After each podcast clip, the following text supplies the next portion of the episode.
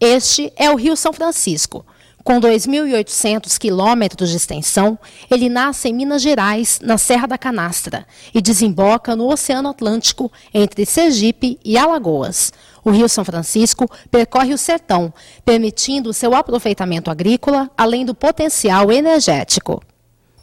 Desde o século XIX, existe a intenção de transpor as águas do Rio São Francisco para melhorar o abastecimento do Nordeste. Hoje, com o agravamento da seca, essa ideia toma mais força. O projeto Transposição do Rio São Francisco é uma das maiores polêmicas atuais. De um lado, a prioridade em fornecer água para a população e irrigar os solos. De outro, documentos que atestam a inviabilidade de transposição, pois a oferta de energia elétrica será reduzida, além dos impactos ambientais na região e de interesses políticos. Transpor ou não o Rio São Francisco não é nada simples. Envolve geógrafos, economistas, engenheiros e toda a sociedade. O programa Palavras Cruzadas de hoje analisa essa situação sob diferentes óticas. A discussão começa agora. Fique com a gente. Bom, eu diria que a principal polêmica está relacionada a essa política da seca. Acho que poderíamos resumir assim. Uhum. Quer dizer, é esse conflito de interesses, essa quantidade de dinheiro que é aplicada no Nordeste, que não resolve o problema, que não chega àquela pessoa que vive no interior. A, a região apresenta vários contrastes, como a parte urbana, tem uma parte urbana muito grande, tem um, uma, um sertão, um semiárido muito grande. Então, tudo isso daí é, realmente é muito polêmico. Então, uma lógica, inclusive, de ocupação daquele território, de uso daquele território, que faz com que uma, uma, uma forma de, de distribuição de chuva, que é natural, passe a ser um problema. Nós não poderemos nunca viver na Caatinga achando que a gente vai levar para a Caatinga o mesmo tipo de comportamento que a gente tem na Mata Atlântica. Então a gente há de eterno está tentando levar a Mata Atlântica, o comportamento de vida da Mata Atlântica para dentro da Caatinga. Sem inclusive conversar com as pessoas que moram na Caatinga, Sim, o que, que na realidade seria a qualidade de vida para eles vivendo na Caatinga. O que eu tenho lido é que uma parte da que você vai desviar desta água, ela vai reduzir a produção de energia elétrica. Agora, você tem um outro problema, que é o gasto da energia elétrica para bombear isto. O custo da construção total são 4 bilhões e meio o governo está pensando reais. em gastar? 4, 4, 4, bilhões e meio de reais. reais. Esse custo que o senhor está falando é o custo que já está embutido da obra. É o custo da obra para levar a água levar até esses locais. É, essa é uma outra questão polêmica, é que não, ninguém está dizendo que, da onde vai vir o dinheiro para dentro dos estados fazer o aproveitamento dessa água. É um custo ecológico, é um custo social, é um custo socioambiental altíssimo. Né? Nós temos já espécies na caatinga, tipo a ararinha azul é uma espécie extinta, ela não existe mais em liberdade na caatinga. Se a gente for trazer agora toda a população, toda a fauna, toda a flora, porque quando você traz a água, uhum. você não está trazendo um recurso hídrico, você está trazendo um ecossistema. Você está transpondo um ecossistema de um lugar para outro. Né? Acho que essa é a discussão que eu não consegui ver em nenhum momento, em nenhum documento.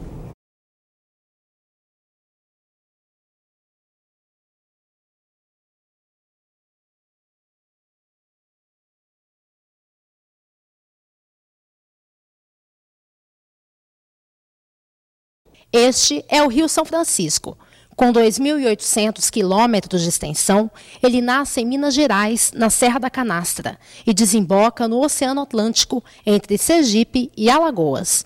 O Rio São Francisco percorre o sertão, permitindo seu aproveitamento agrícola, além do potencial energético. Desde o século XIX, existe a intenção de transpor as águas do Rio São Francisco para melhorar o abastecimento do Nordeste. Hoje, com o agravamento da seca, essa ideia toma mais força.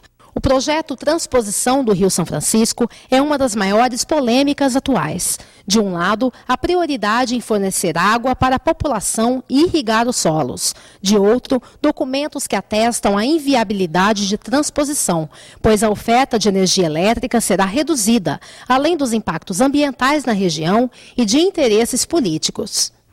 Transpor ou não o Rio São Francisco não é nada simples. Envolve geógrafos, economistas, engenheiros e toda a sociedade. O programa Palavras Cruzadas de hoje analisa essa situação sob diferentes óticas. A discussão começa agora. Fique com a gente. Bom, eu diria que a principal polêmica está relacionada a essa política da seca. Acho que poderíamos resumir assim. Uhum. Quer dizer, é o, esse conflito de interesses, essa quantidade de dinheiro que é aplicada no Nordeste, que não resolve o problema, que não chega àquela pessoa que vive no interior. A, a região apresenta vários contrastes, como a parte urbana, tem uma parte urbana muito grande, tem um, uma, um sertão, um semiárido muito grande.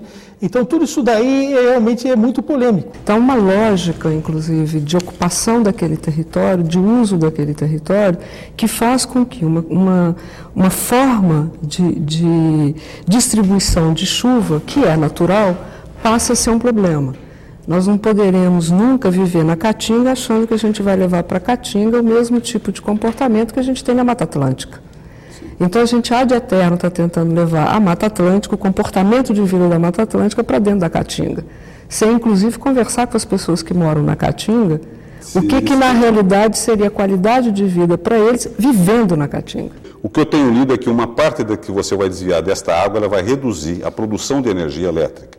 Agora, você tem um outro problema, que é o gasto da energia elétrica para bombear isto. O custo da construção total são 4 bilhões e meio.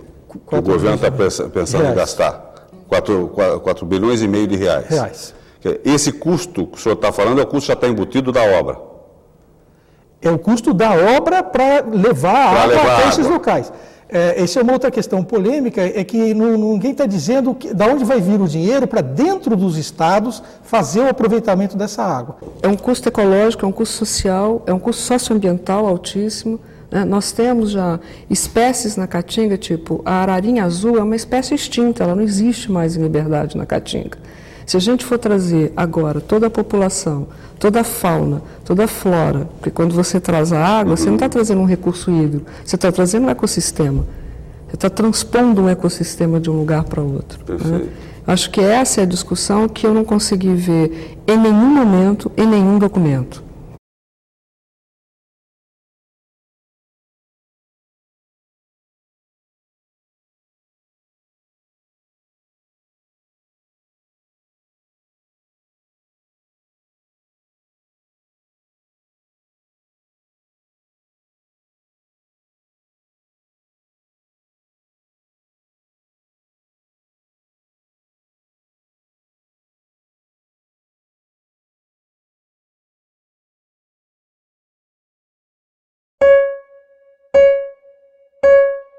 Olá, ontem eu comecei a contar uma das mais impressionantes histórias da indústria brasileira.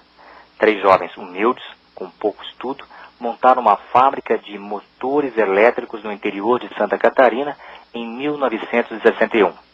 Enfrentando enormes obstáculos, conseguiram crescer. Um dos segredos foi ensinar, formar pessoas credenciadas prestando assistência técnica em todo o país, divulgando a alta qualidade de um produto vindo de uma região distante do mercado consumidor. A empresa, de um bancário, de um eletricista e de um mecânico, começou fazendo apenas 146 motores no seu primeiro ano de vida. No ano seguinte, entregaram 4 mil unidades.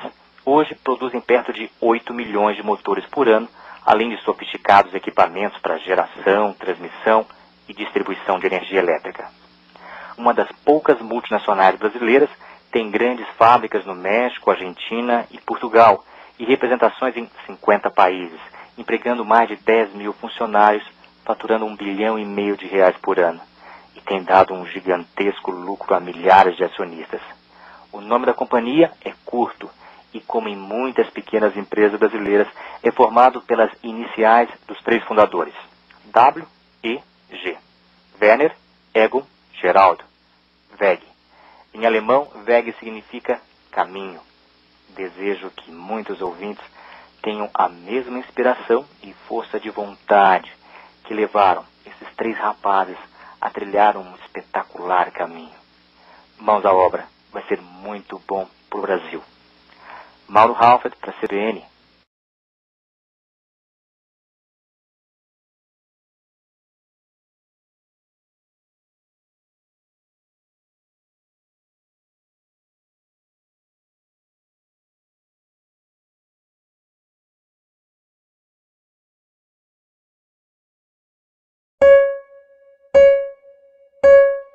Olá, Ontem eu comecei a contar uma das mais impressionantes histórias da indústria brasileira. Três jovens humildes, com pouco estudo, montaram uma fábrica de motores elétricos no interior de Santa Catarina em 1961. Enfrentando enormes obstáculos, conseguiram crescer. Um dos segredos foi ensinar, formar pessoas credenciadas prestando assistência técnica em todo o país, divulgando a alta qualidade de um produto vindo de uma região distante do mercado consumidor. A empresa de um bancário, de um eletricista e de um mecânico começou fazendo apenas 146 motores no seu primeiro ano de vida. No ano seguinte, entregaram 4 mil unidades. Hoje, produzem perto de 8 milhões de motores por ano, além de sofisticados equipamentos para geração, transmissão e distribuição de energia elétrica. Uma das poucas multinacionais brasileiras tem grandes fábricas no México, Argentina e Portugal e representações em 50 países, empregando mais de 10 mil funcionários, faturando um bilhão e meio de reais por ano e tem dado um gigantesco lucro a milhares de acionistas. O nome da companhia é curto e, como em muitas pequenas empresas brasileiras, é formado pelas iniciais dos três fundadores: W, E, G. Werner, Egon, Geraldo. WEG. Em alemão, WEG significa caminho.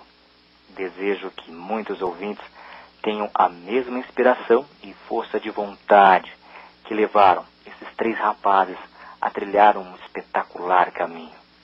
Mãos à obra, vai ser muito bom para o Brasil. Mauro Halford para a CBN,